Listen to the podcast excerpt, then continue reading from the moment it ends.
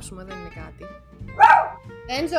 Ούτως ή άλλως κάνουμε editing, οπότε klein mind, ρε. Ξέρεις τι σκέφτομαι; Έτσι θα είναι το intro της εκπομπής. Ο Έντζο να χαμπήσει και να του λέω σκάσα, θα σε στείλω στη μόνα σου. Όχι, θέλω να σε ρωτήσω κάτι. Για πες. Πιστεύεις ότι τώρα που θα τελειώσει η καραντίνα του, θα επιστρέψουμε καθόλου σε κάτι που να έμοιαζε με αυτό που ζούσαμε προηγουμένως; Όχι. Όχι. Όχι. Γιατί είσαι τόσο αισιόδοξη; Κοίτα, έτσι όπως φαίνεται, μας βλέπουν να πηγαίνουμε στη δουλειά με μάσκα, γαντάκι, κουκλίτσες ε, βραχιολάκι, δεχτυλιδάκι πάνω από γαντάκι σε διάφορα χρώματα. Έτοιμη για τα 20 τετραγωνικά του γραφείου με δύο άτομα μόνο μέσα από τα τέσσερα. Δουλειά, δουλειά, δουλειά, δουλειά. Ξανά γαντάκι, δεχτυλιδάκι, πίσω σπιτάκι. Έτσι το βλέπω να πηγαίνει. Να σου πω εγώ κάτι. Πιστεύω ότι τα γάντια είναι τελείως άχρηστα. Άχρηστα ήταν και άχρηστα θα μείνουν. Έτσι όπως μου τα έχεις στείλει η μάνα μου κάποια στιγμή, γιατί έτσι επέκτησε τα πρώτα γάντια τη καραντίνα. Τα είχα για να καθαρίσω το μπάνιο. Α, είναι σκυδρέικα γάντια, είναι από τα καλά. τα σκυδρεϊκό το καλό το γάντι. Και μάσκα μου τα έχει στείλει όταν βάζω χλωρίνη στο μπάνιο για να μην μυρίζω όπως ναι. κάθε Ελληνίδα μαμά θέλει. Να μην μυρίζω τίποτα, να μην πιάνω τίποτα, να μην πάθουν κάτι τα χέρια μου. Οπότε τα είχα από πριν και αυτά χρησιμοποίησα πρώτα, για να σου πω την αλήθεια. Ναι, αυτά είναι καλά. Αλλά το θέμα είναι ότι δεν καταλαβαίνω για ποιο λόγο πρέπει να φοράς γάντια για να προστατευτείς από τον ιό. Το θέμα είναι να μην πιάσεις το πρόσωπό σου μου φαίνεται το πιο άχρηστο μέσο για να προστατευτείς αυτή τη στιγμή. Εκτός και αν τα φορούσες και πριν. Ήταν η δουλειά σου τέτοια για να το φοράς. Κοίτα, εντάξει, δεν σε προστατεύουν από τον ιό. Σε προστατεύει από. Έχεις ένα layer, νιώθω, προστασίας πάνω από το χέρι σου, αλλά και πάλι δεν μπορείς να κουμπίσεις με τα χάντια το πρόσωπό ναι, Άρα... Έρχεσαι ναι, ναι. Σπίτι, άρα δεν έχει νόημα. Εντάξει, έρχεσαι σπίτι, τα βγάζεις. Και θεωρητικά είσαι. Και γιατί να μην έχεις σπίτι ναι, αλλά έρχεσαι σπίτι και πλένεις τα χέρια σου. Να σου πω, εγώ τα πλένω και με τα γάντια. Δηλαδή, αφότου τα βγάλω τα γάντια, τα ξέρω. Οπότε και έχουμε καταλήξει είναι ότι έχω κάνει τον τετόι πελούσιο. Πελούσιο όμως, κανονικά έτσι. Έχω πάρει ό,τι πουλάει η εταιρεία. δηλαδή, τέτοια αγάπη ούτε κατάρτα cosmetics. Δεν έχω ξαναδείξει σε concealer, primer και make-up μαζί. Αυτή είναι η κατάσταση με τα Dettol. Τα έχω πάρει Ποιος να το έλεγε; Πραγματικά, πες εσύ. Συγγνώμη, βρίσκεις Dettol. Άκου να δεις τι κάνω, Έλενα, και είναι το τρικ. είναι το τρικ που πρέπει όλοι να ακολουθήσετε. Λοιπόν, ξεκινάω δουλειά στις 9.30 ώρα κάθε μέρα. Και λέω, Πώς θα βρω τα Dettol που τελειώνω από τη δουλειά 6.30-7 η ώρα και πάω και όλες οι μουχρίτσες έχουν κλέψει όλα τα Dettol από όλα τα ράφια. Mm. Δεν υπάρχει τίποτα. Δηλαδή, μην πας ζάπα σούπερ μάρκετ 7 και μετά δεν θα βρεις ένα Dettol. Αυτό που κάνω είναι ότι αν πας νωρίς το πρωί, έχεις τα ράφια κάποια και άμα δεν τα έχουν πάρει όλα, θα είσαι τυχερός να βρεις ένα από εδώ, ένα από εκεί, δηλαδή το καθαριστικό για τα χέρια είχα βρει το τελευταίο. Ένιωσα μία τύχη εκεί πέρα, έπαιξε τζόκερ, τίποτα, αλλά δεν έχει καμία σημασία, πήρα το ντετόλ το τελευταίο του σούπερ μάρκετ.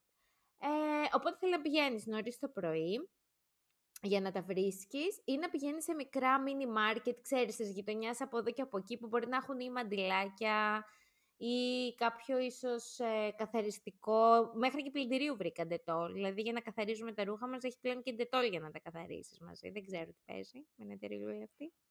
Εξπάνσιο βλέπω, παγκόσμιο.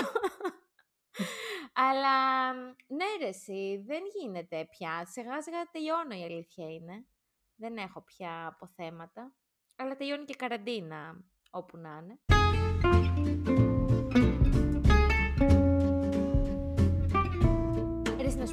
Εγώ όταν ξεκίνησε όλη αυτή η φάση με την καραντίνα, επειδή κάνω μία ώρα για να πάω στη δουλειά, ήμουν τόσο χαρούμενη. Λέω φίλε, σπίτι, θα ξυπνάω 20 λεπτά πριν τη δουλειά, ζωάρα, θα δουλεύω μέχρι τις 6, 6 θα τα κλείνω και μετά γεια σας, ε, βόλτη για περπάτημα και τέτοια. Η πραγματικότητά μας ήρθε και με διέψευσε.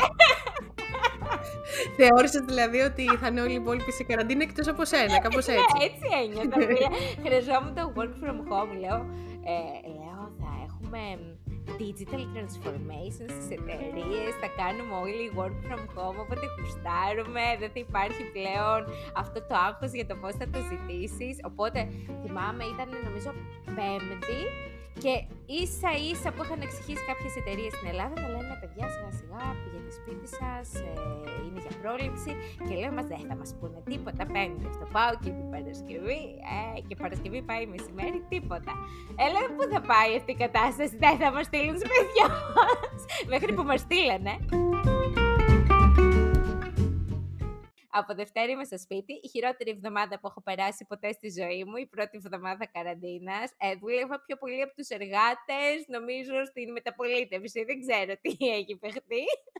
Ήταν χάλια, ρε. Γιατί; Ρε, δεν ξέρω. Γιατί το λες αυτό, δεν έχεις βρει το σωστό balance; Όχι, έπεσε πάρα πολύ δουλειά ξαφνικά. Νομίζω ότι δεν ήξεραν, ξέρεις, και πιο από πάνω μας λίγο πώς θα το διαχειριστούν και πώς ε, τα εργαλεία. Δεν είχαμε ακόμα τα, Πάρα πολύ effort δηλαδή με το Skype for Business και το Teams, αυτό δεν λες; Ε, πάρα πολύ effort με το Teams, αλλά δεν νομίζω ότι ήταν το πρόβλημα τόσο εκεί. Ήταν ότι ε, γεννήθηκε δουλειά, εγώ αυτό ένιωσα, δηλαδή ότι το πρώτο διάστημα όλοι είχαν περισσότερη δουλειά, γιατί ακόμα δεν είχαν κοπεί τα budget, καθώς δουλεύω και στο marketing, τα διαφημιστικά τα budget ε, λειτουργούσαν κανονικά, σχεδόν όλο το μήνα του Μαρτίου. Οπότε μετά από αυτό το διάστημα ξεκίνησε να γίνει τη δουλειά πιο διαχειρίσιμη Παλιά θυμάσαι πόσο τρελές ήμασταν με το work from home; Work from home και work from home ναι. και θα δουλέψουμε το σπίτι και δεν θα πάρουμε τα μέσα για να πάμε στο, ναι. στο διάλογο τη μάνα. Αλλά από εδώ και πέρα, έστω ρε παιδί μου, ότι τα πράγματα ξαναγίνονται ε, λίγο όπως ήταν προηγουμένως. Δεν θα ξαναπάρω work from home, δεσμεύομαι, Οπα. υπόσχομαι. Οπα. Υπόσχομαι για μισό χρόνο τουλάχιστον. Έλα, μην με τρελαίνεις. Κάτι πολύ. όχι, όχι. Είπαμε, είπαμε. Work from home, καλό κτλ. Ωραίο, όμορφο, αλλά όχι τόσο πολύ.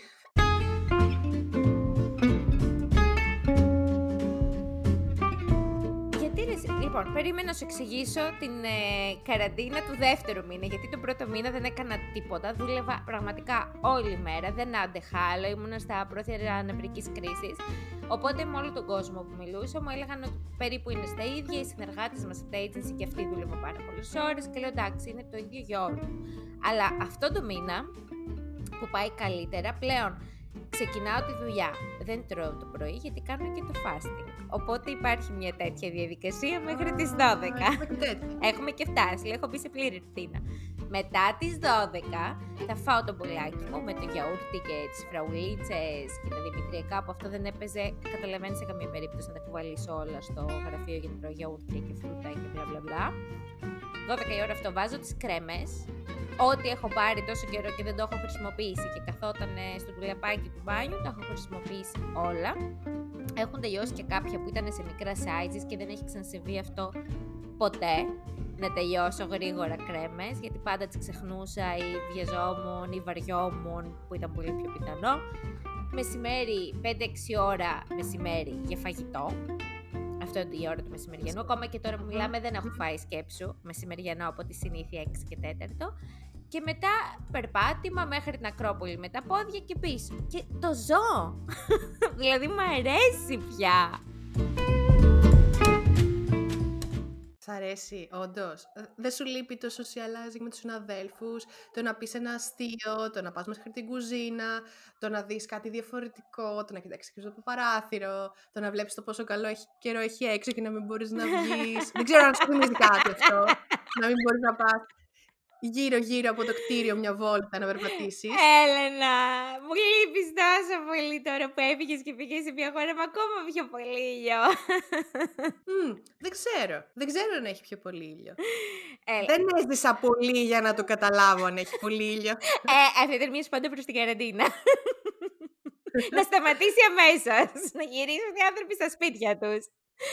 μία φορά είπα, μία φορά είπα κι εγώ να δοκιμάσω τύχη μου στο εξωτερικό. Δεν ξέρω αν το ξέρεις. Θα σου πω κάτι καινούργια πληροφορία, αλλά ναι, μυστική. λίγο πριν ξεσπάσει όλο αυτό, ναι. εγώ έμενα για 1,5 μήνα στην Ισπανία. Τι λες ρε Έλενα; Ναι. Με, δηλαδή με ναι. τρελαίνεις, γιατί πιστεύω ότι ήταν στην Νίκαια 1,5 μήνα. Νίκαια μόνο. Οπότε καταλαβαίνεις ότι ήμουν σε ένα από τα επίκεντρα αυτής της πανδημίας. Όταν έφυγα και αποφάσισα να γυρίσω στην Αθήνα, γιατί μας ανακοίνωσαν ότι μπαίνουμε σε full remote working mode, δεν το πίστευα ότι θα γινόταν αυτό που γίνεται τώρα. Εγώ πίστευα χαλαρά, εντάξει θα πάω στην Αθήνα, θα κάτσω απομονωμένη μες στο δωματιό μου, θα μιλάω με τους δικούς μου, ξέρεις να έρθουμε σε επαφή κτλ. Αλλά δύο-τρει εβδομάδες, max. Όπως έχουν τα πράγματα τελικά, δεν είναι έτσι. Κοίτα να δεις που μάλιστα θα ξεχυμονιάσουμε εδώ. Το, νέο, το, καινούριο νέο, το καινούριο νέο είναι ότι θα δουλέψουμε remotely σίγουρα μέχρι το Σεπτέμβριο. Δεν στο έχω πει αυτό. Αυτή την πληροφορία δεν την ξέρεις. Ε, όχι, δεν την ξέρω και τη μαθαίνω live τώρα, αυτή τη στιγμή στο podcast. Μην με τρελαίνεις. Μέχρι το Σεπτέμβριο θα είσαι remote. Μέχρι το Σεπτέμβριο θα είμαστε remote και μας είπαν ότι απλά κάποια στιγμή ίσως μας πούνε να επιστρέψουμε στη Βαρκελόνη και να δουλέψουμε από εκεί remote. Αυτό υπολογίζουν να γίνει μέσα στον Αύγουστο. Οπότε σίγουρα μέχρι τον Αύγουστο η Έλενα θα είναι στην Αθήνα να μένει. Στην Ελλάδα.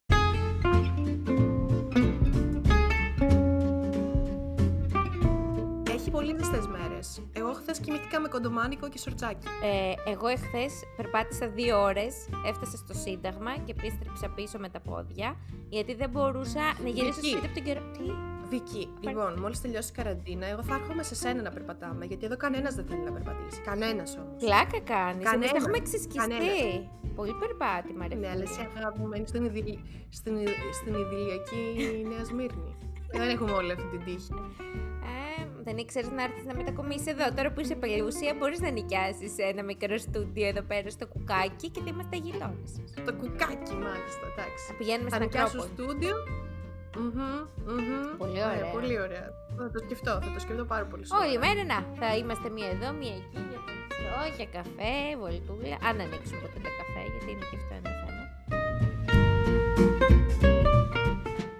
Θα ανοίξουν καφές εστιατόρια από 1η Ιουνίου, έχω να σου πω. Ναι, έτσι λένε. Δεν ξέρω πώς θα, δεν ξέρω πώς θα δουλέψει. Δεν ξέρω πώς θα δουλέψει αυτό το πράγμα, αλήθεια. Κοίτα, εγώ πιστεύω ότι δεν θα δουλέψει, για να είμαι ειλικρινής. Δηλαδή, στο κουκάκι, ειδικά που πήγαινα μέχρι τώρα συχνά, οι άνθρωποι έχουν έξω 10 τραπέζια στο κάθε μαγαζί. Οπότε, αν μπορούν να χρησιμοποιήσουν τα τρία, αυτό για αυτούς σημαίνει πρακτικά ότι δεν μπορούν να ανοίξουν. Και αν άνοιγαν, για εμάς σημαίνει ότι θα έπρεπε να κάνεις reservation για τα πάντα. Να παίρνεις τηλέφωνο, ότι θέλω να έρθω 8 με 9.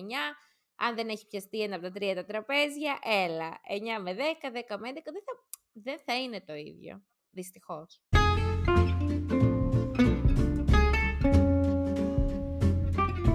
Βγαίνοντα από την καραντίνα, με όλα αυτά που βλέπουμε στο TikTok και στο YouTube και στο Instagram και στο Facebook, που ο ένας γίνεται καλύτερος μάκυρας, ο άλλος γίνεται γυμναστής. Ποιο είναι το συν, τι έχεις κερδίσει από όλα αυτά; Έχεις βελτιώσει τις μαγειρικές σου ικανότητες, φαίνονται οι κοιλιακοί σου, έχεις επενδύσει στο να μάθεις κάτι που δεν ήξερες, να ξένη γλώσσα μήπως; Όλα και όλα αρχικά, έτσι. Οι μαγειρικές μου ικανότητες ήταν top. Πολύ πριν την καραντίνα. Περιμένουμε την καραντίνα τώρα. ε, κοίτα, εγώ προσωπικά μέσα στην καραντίνα χαλάρωσα. Ηρέμησε λίγο το, το μυαλό μου. Έγινε το μέσα μου. Ναι, ναι, το μέσα. Το είναι μου. Αισθάνθηκα. Δεν ξέρω πώ να σου το πω αλλιώ. Αλλά υπήρξε μια εσωτερική γαλλική ηρεμία χωρί καν να διαβάζω τον Ρόμπινς, έτσι. Ξέρει πόσο πιστή ήμουν στο γόρι αυτό. Ε, ξέρω. Χωρίς τον Τόνι, χωρίς τον Τόνι έγινε δουλίτσα πάρα αυτά λόγω της καραντίνας. Διάβασα πάρα πολύ για marketing, πράγματα που έπρεπε να τα κάνω, κάποια certificates κτλ. Βέβαια αυτό το κάναμε πάρα πολύ ακόμα, από ό,τι βλέπω στο LinkedIn όλοι έχουν πάρει τουλάχιστον έτσι ένα-δύο certificates, είτε στο δικό τους επάγγελμα είτε και σε καινούργια πια. Δηλαδή όλοι έχουν γίνει και designers και developers και, και, και τα γνωστά. Αλλά μια χαρά. Δηλαδή, εγώ θα βγω πάρα πολύ ευχαριστημένη από αυτή την καραντίνα. Πρόσεξα και λίγο τη διατροφούλα. Δηλαδή, όχι πολλά πολλά. Ήταν κινηστία στη μέση που, όπως ξέρεις, εγώ φέτος έκανα όλες τις ημέρες από κρέα και από γλυκά κυρίως. Γιατί εκεί είναι μένετε βέρη στο σημείο μου, που είναι μία μου. Αλλά μετά από αυτό, μια χαρά. Θα βγω, θα πάω στο γραφείο χωρίς να το θέλω, γιατί καλοσυνήθισα στο σπίτι μου. Θα πάω και ό,τι γίνει. Αν κολλήσουμε, κολλήσαμε.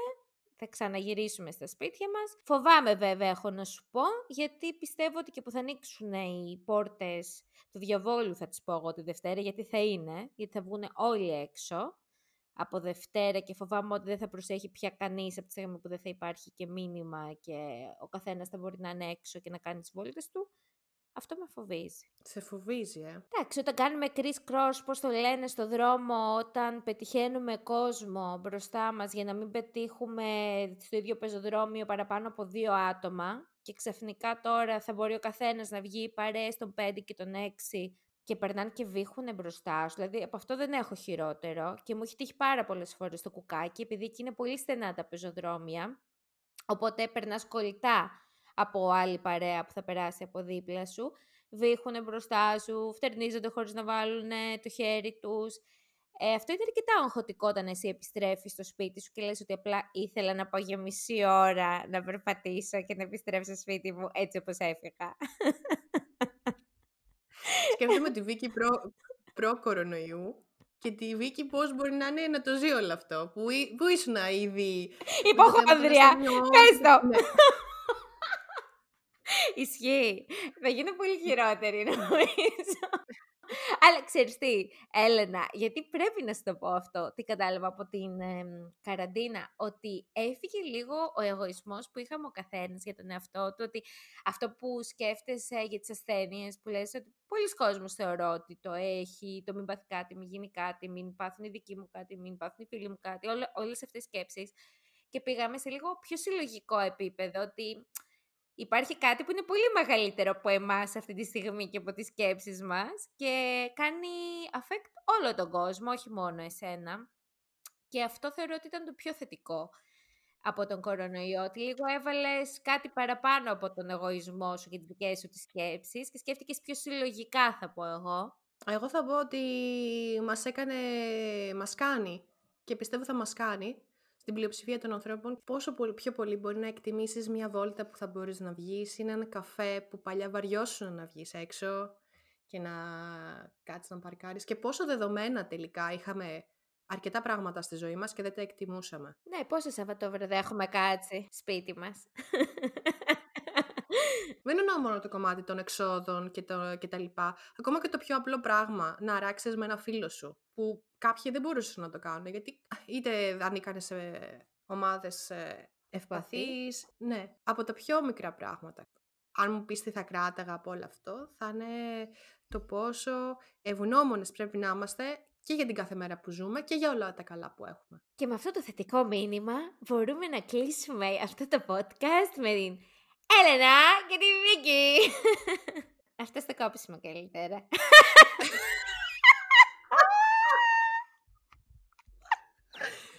Κλαίω, κλαίω. Δεν το είπα. Δεν το